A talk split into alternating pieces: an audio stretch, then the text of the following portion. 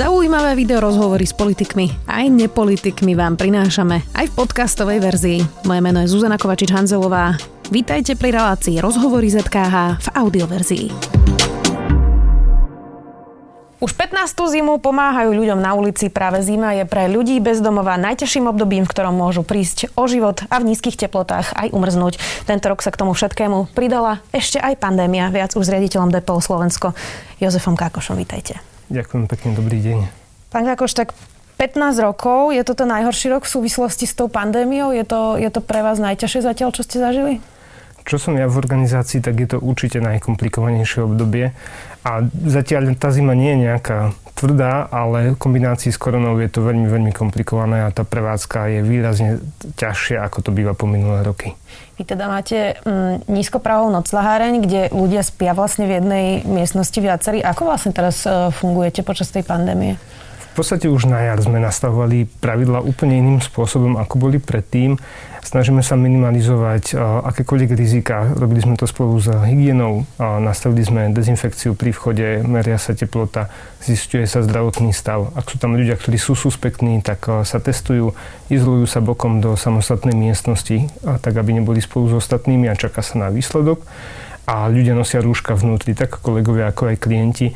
Mnohí z nich ich používajú aj v noci po, počas spánku, tak aby boli chránení. Mm-hmm. Takže snažíme sa maximalizovať bezpečie klientov, aj keď je to veľmi náročné v tom priestore. Paradoxné je, že vlastne tých prípadov ľudí bez domova, ktorí by boli pozitívni, ja neviem, vôbec ste mali taký prípad?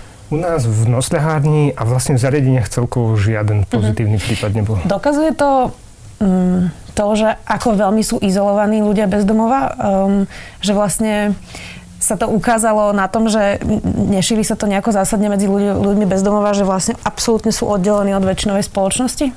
Je to pozitívna aj negatívna správa, presne. Tá pozitívna správa teda pre samotných ľudí bez domova aj pre nás, že tie pozitívne prípady korona nie sú. A presne sa ukazuje, že ľudia bez domova sú veľmi, veľmi izolovaní sociálne aj inak od zvyšku spoločnosti a tá nákaza k ním prichádza ako možno k posledným alebo k jedným z posledných. Zároveň, čo sme upozorňovali od jary a stále upozorňujeme, že ľudia bez domova nie sú rizikom pre spoločnosť, ale práve sú ohrození ostatnými ľuďmi, pretože tak v zahraničí e, sa ukazuje zo skúsenosti, že tá nákaza prichádza väčšinou cez ľudí, ktorí im pomáhajú alebo k ním prichádzajú ako dobrovoľníci a až následne sa začína šíriť e, v danej komunite. A ďalší veľký problém je, že ľudia bez domova majú veľmi zlý zdravotný stav tým, že sú roky, roky na ulici, tak u nich v Spojených štátoch počítali, že ten bežné riziko je okolo 60 a vyššie. Pri ľuďoch bez domova sa hovorí až o 50 a vyššie, čo uh-huh. sa mhm. týka veku. Uh-huh. Lebo tam je kombinácia vlastne rôznych diagnóz, ktorá zhoršuje vlastne ten stav počas toho, keby niekto mal COVID-19. A ako sa zhoršila napríklad aj ekonomická situácia ľudí bez domova, pretože hovoríme o tom, že zhoršila sa ekonomická situácia absolútne všetkých v podstate v štáte a väčšinou tá najslabšia zložka spoločnosti býva na tom najhoršie. E, brigády a rôzne iné fúšky, ktoré ľudia robili aj e, pred pandémiou, to sa úplne skončilo. Ako sú vlastne na tom teraz ekonomicky napríklad ľudia bez domova? Je to veľmi náročná téma a je pravda, že ľudia bez domova sú na tom horšie, ako na tom boli vo februári alebo v takomto, o takomto čase pred uh, rokom. A je, ťažko je to niekedy postihnutelné, pretože mnohí ľudia robia iba čiastkové brigády, niektorí robia na čierno, mnohí z nich zbierajú, ja neviem, železo, papier a potom to predávajú do zbedných surovín. Na jar toto všetko bolo zatvorené a zrazu ľudia prišli úplne o možnosť si zarobiť nejaké financie, aj úplne tie základné. A tak naše služby, ako aj služby ďalších organizácií sa preklopili z toho bežného sociálneho poradenstva a pomoc nejak dostať ľudí z ulice na úplne základné, na základnú pomoc, na to doniesť stravu, doniesť vodu, doniesť ochranné prostriedky. Takže tá situácia sa výrazne zhoršila. Snažili sme sa to aj nejak kvantifikovať, nejak číselne. A keď sme si porovnávali roky 2018 a 2019 s tým rokom 2020 od toho februára do dnešného dňa, tak tam došlo k nárastu okolo 6%, čo keď hovoríme v číslach je okolo 2400 nosného viacej. Takže je realita aj, že ľudia buď končia na ulici, tí, čo sú na hrane a vyhľadávajú tie služby častejšie, alebo aj tí, ktorí už na ulici sú, tak chodia do služieb častejšie, pretože nemajú financie na tie základné potreby a tým pádom tú službu vyhľadávajú viacej. veľa sa diskutuje, teraz ste povedali, že o 6% to je naozaj veľa a asi by sme chceli, aby to skôr klesalo, ako, ako stúpalo. E, čo by sme mali robiť lepšie? Čo vlastne táto pandémia odhalila? Lebo veľa teraz diskutujeme o tom, že táto situácia ukázala presne to, na čo sme roky kašľali, čo sme zanedbali a že to vlastne vykontrahovalo to, v čom sme najslabší spoločnosti. A medzi to platí presne starostlivosť o ľudí bez domova. Čo by sme mali teda robiť lepšie? Čo by malo byť naozaj, keď toto skončí, bude vakcína? Čo by malo byť poučenie z tejto situácie? Určite jedna z prvých vecí, a to sú možno, že je to drobnosť, je, že keď sa jedna vec nastaví nejaké pravidlá, tak treba prihliadať na tieto e, skupiny ľudí, ktorí sú na okraji a keď hovoríme o domácej izolácii, tak ťažko o tom hovoriť pri ľuďoch bez domova. Takže to sú ako keby drobnosti, ktoré treba zapracovať do systému. Potom sú tie systémové kroky alebo systémovejšie kroky, kedy tak pri zariadeniach pre seniorov, ale aj pri ľuďoch bez domova sa jasne ukazuje, že veľké zariadenia, kde je veľa ľudí pohromade, sú proste viacej rizikové. Čím sú tie zariadenia menšie, čím je viac ľudí samostatne bývajúcich, čím viac je sociálnych bytov a ľudia môžu ísť do bývania, tým je bezpečnejšie prežiť takúto pandémiu aj pre nich. A rovnako je hrozne dôležité, aby čím skôr vlastne na začiatku takýchto kríz sa nastavila tá sociálna pomoc efektívne. A to platí pri koronavíruse, ale to platí aj dlhodobo, pretože ak máme na Slovensku aktuálne, že dávku hmotnej núdzi 60 eur, príplatok na bývanie je 50 eur, takže človek teoreticky môže dostať 110 eur na mesiac. Je to čiastka, za ktorú sa nedá bývať v Bratislave, nedá sa ani bývať, nie to ešte žiť alebo si niečo zaplatiť to nie je funkčné a to znamená, že toto bude určite treba dlhodobo, z dlhodobého hľadiska zmeniť. My sa o tom rozprávame v podstate v každom našom rozhovore, ale je to naozaj stále treba opakovať. Čo by ste povedali ľuďom, ktorí si stále myslia, že ľudia na ulici sú dobrovoľne na ulici, že tak chcú žiť, um, že to je niečo, čo si sami, sami vybrali. Aké sú tie príbehy ľudí, ktorí chodia aj k vám uh, do noclahárne a ktorí vlastne sú na ulici a um, prečo ešte stále pretrváva tento stereotyp, keď už to naozaj miliónkrát vysvetľujeme? Je to neustály kolobeh a je pravda, že ľudia sa na to často pýtajú a je úplne v poriadku sa k tomu stále vrácať a vysvetľovať si to. Pre mňa sú dve základné odpovede. Jedna vec je, že ľudia bez domova sú veľmi rôzni. Je tam strašne veľa menších skupín. Sú tam deti z detských domov, sú tam seniory, ktorí prišli o bývanie, pretože majú nízky dôchodok. Sú tam ľudia so závislosťou, sú tam muži po rozvodoch, ženy, ktoré boli týrané alebo odišli od partnerov. Je tam hrozne veľká, široká skupina a každý má nejaký iný dôvod. Väčšinou je tam nejaký systémový a nejaký osobný. Zároveň Ľudia bez domova často vám povedia, že sú na ulici dobrovoľne alebo že by na to nič nechceli zmeniť. A je to, z môjho pohľadu, keď sa rozprávam s ľuďmi bez domova, je to obranný mechanizmus, kedy sám sebe človek vlastne utvrdí, že to ako žije je v poriadku, pretože ak by mal čeliť tomu, že v skutočnosti nechcem takto žiť a ľudia tak nechcú žiť. Väčšina, ja verím tomu, že 99% z ľudí, ktorí sú nás, tak nechcú žiť ale akú majú alternatívu, čo, ak povedia, že ja nechcem byť na ulici, čo je to, čo spravia zajtra preto, aby to tak nebolo. Ich, ich možnosti sú strašne limitované a čeliť realite tým, že hovorím, že toto nechcem, to, čo žijem, znamená, že v podstate keby degradujem sa psycho, psychicky a v podstate človek takto odíde.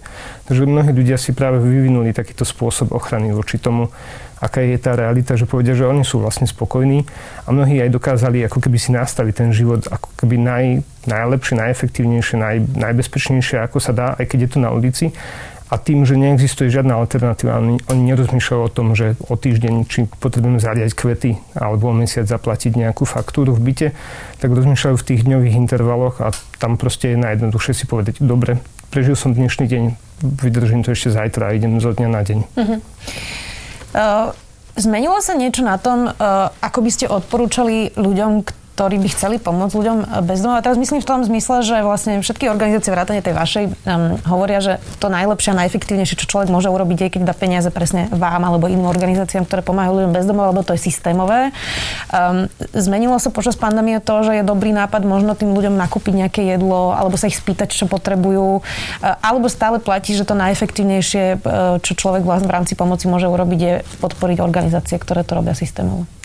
V, v rámci pandémie Samozrejme platí väčšina tých rámcov pomoci. Určite stále je najefektívnejšie pomôcť priamo organizáciám, obzvlášť aj v pandémii sa to ukázalo, kedy organizácie sa snažia vyhľadávať informácie, snažia sa dopytovať sa či ministerstva, mesta alebo kraja o tom, že akým spôsobom pomáhať a vedia tie informácie posunúť ďalej ľuďom bez domova. Takže je, je to efektívny rámec, kde určite je najlepšie pomôcť priamo. Zároveň, ak niekto chce a má tú túžbu, tak nakúpiť niekomu potraviny alebo sa ho spýtať, čo potrebuje, je veľmi ľudské, veľmi príjemné. A je to niečo, čo samozrejme je možné kedykoľvek spraviť. Že to, to sa nijak dokonca ani vylúčuje s tými organizáciami. Jediný spôsob, ktorý nám žiaľ v pandémii vypadol, je dobrovoľníctvo, čo bolo určite pre mnohých ľudí takým prirodzeným spôsobom, ako nejak pomôcť aj organizácii, aj človeku. Bol to taký priesečník. Teraz to žiaľ nie je možné kvôli, kvôli práve bezpečiu ľudí bez domova. Uh-huh, uh-huh. Um, pomáha aj porozprávať sa s ľuďmi, ktorých človek stretne a napríklad ich stretáva pravidelne. Ja mám pred domom jedného človeka, ktorý je na ulici a prosto pravidelne tam má miesto, kde spáva a občas sa ho niečo opýtam. Je ten sociálny kontakt tiež dôležitý, pretože už sme hovorili, že sú veľmi sociálne izolovaní ľudia bez domova. Um, a často sa hovorí aj o tej ľudskosti, ktorá je pre nich rovnako dôležitá, že nie sú prehliadaní, že nie sú na obtiaž, že sa s nimi človek normálne porozpráva. Toto je tiež spôsob? Porozprávať sa s niekým je samozrejme spôsob, ako prejaviť nejakú ľudskosť. Zároveň pre každého človeka je to aj vyjadrenie toho, že niekto sa o mňa zaujíma. Že je to také prijatie tej ľudskosti aj z druhej strany. Samozrejme, a to si vieme každý predstaviť na sebe, že ak máme nejaké veľmi vážne problémy, tak porozprávanie pomôže, možno odľahčí, ale nevyrieši vám to ten problém samotný a nedá sa to stávať iba na tom, že sa budete každý deň s niekým rozprávať o tom probléme. Že niektoré veci proste musíte riešiť a niektoré veci je potrebné posúvať ďalej úplne iným, inou rovinou, nie iba rozprávaním sa. Takže má to tie dve roviny. Určite, že tá pomoc musí byť systémová, musí niekam smerovať. To sa dá robiť skutočne v rámci profesionálnych služieb. A potom je tá ľudská rovina, kedy vyjadriť spolúčasť alebo vôbec nejakú, nejaké prejavenie o tom, že viem, že tu si a viem, že existuješ a viem, že si stále človekom, aj keď si možno bezdomova, je, je hrozne pekné a silné gesto. Ako budú vyzerať Vianoce u vás napríklad v Depole? Vianoce v Depole budú pomerne podobné tým predchádzajúcim Vianociam. Tešíme sa na to, že je tu kopec ľudí okolo nás, ktorí chce ľuďom bez domova spríjemniť sviatky, dať nejaké darčeky. Plánujeme opäť 25. a 26. a potom opäť 1. nechať otvorenú nosľaháreň počas celého dňa, tak aby ľudia nemuseli odchádzať keďže nie sú otvorené nejaké nákupné centra alebo podobne, ľudia nemajú kam ísť, takže môžu zostať u nás v nocľahárni. Budeme mať stromček, budeme mať kapustnicu, budeme mať rybu a verím, že budeme mať veľmi príjemnú náladu a že ľudia si m, mm, sa potešia aspoň počas tých sviatkov trochu takej ľudskej pohody a pokoja dostanú. Keby bol lockdown počas tých Vianoc, to sa teraz diskutuje, že by bol možno až do 6. januára, boli by teda zatvorené obchody, e, nákupné centra sú miesta, kde sa ľudia bezdomova idú zohriať, napríklad keď je veľká zima. Bol by to problém? Bol by to určite veľký problém a čím skôr vôbec eh, by vedeli aj oni, aj my o túto informáciu na 100%, že ako to situácia bude, o to skôr sa budú vedieť oni aj my vlastne na to pripraviť. A toto sme hovorili aj na jar, že lockdown pri ľuďoch bez domova proste nefunguje. Že ľudia bez domova žijú na ulici, žiaľ, ten život a ulica je ich domovom, tam je to miesto, kde, kde bývajú bežne, denne treba na to hľadiť aj pri lockdownoch treba myslieť na to, že čo to znamená pre ľudí, ktorí využívajú ulicu ako, ako bežné miesto na fungovanie.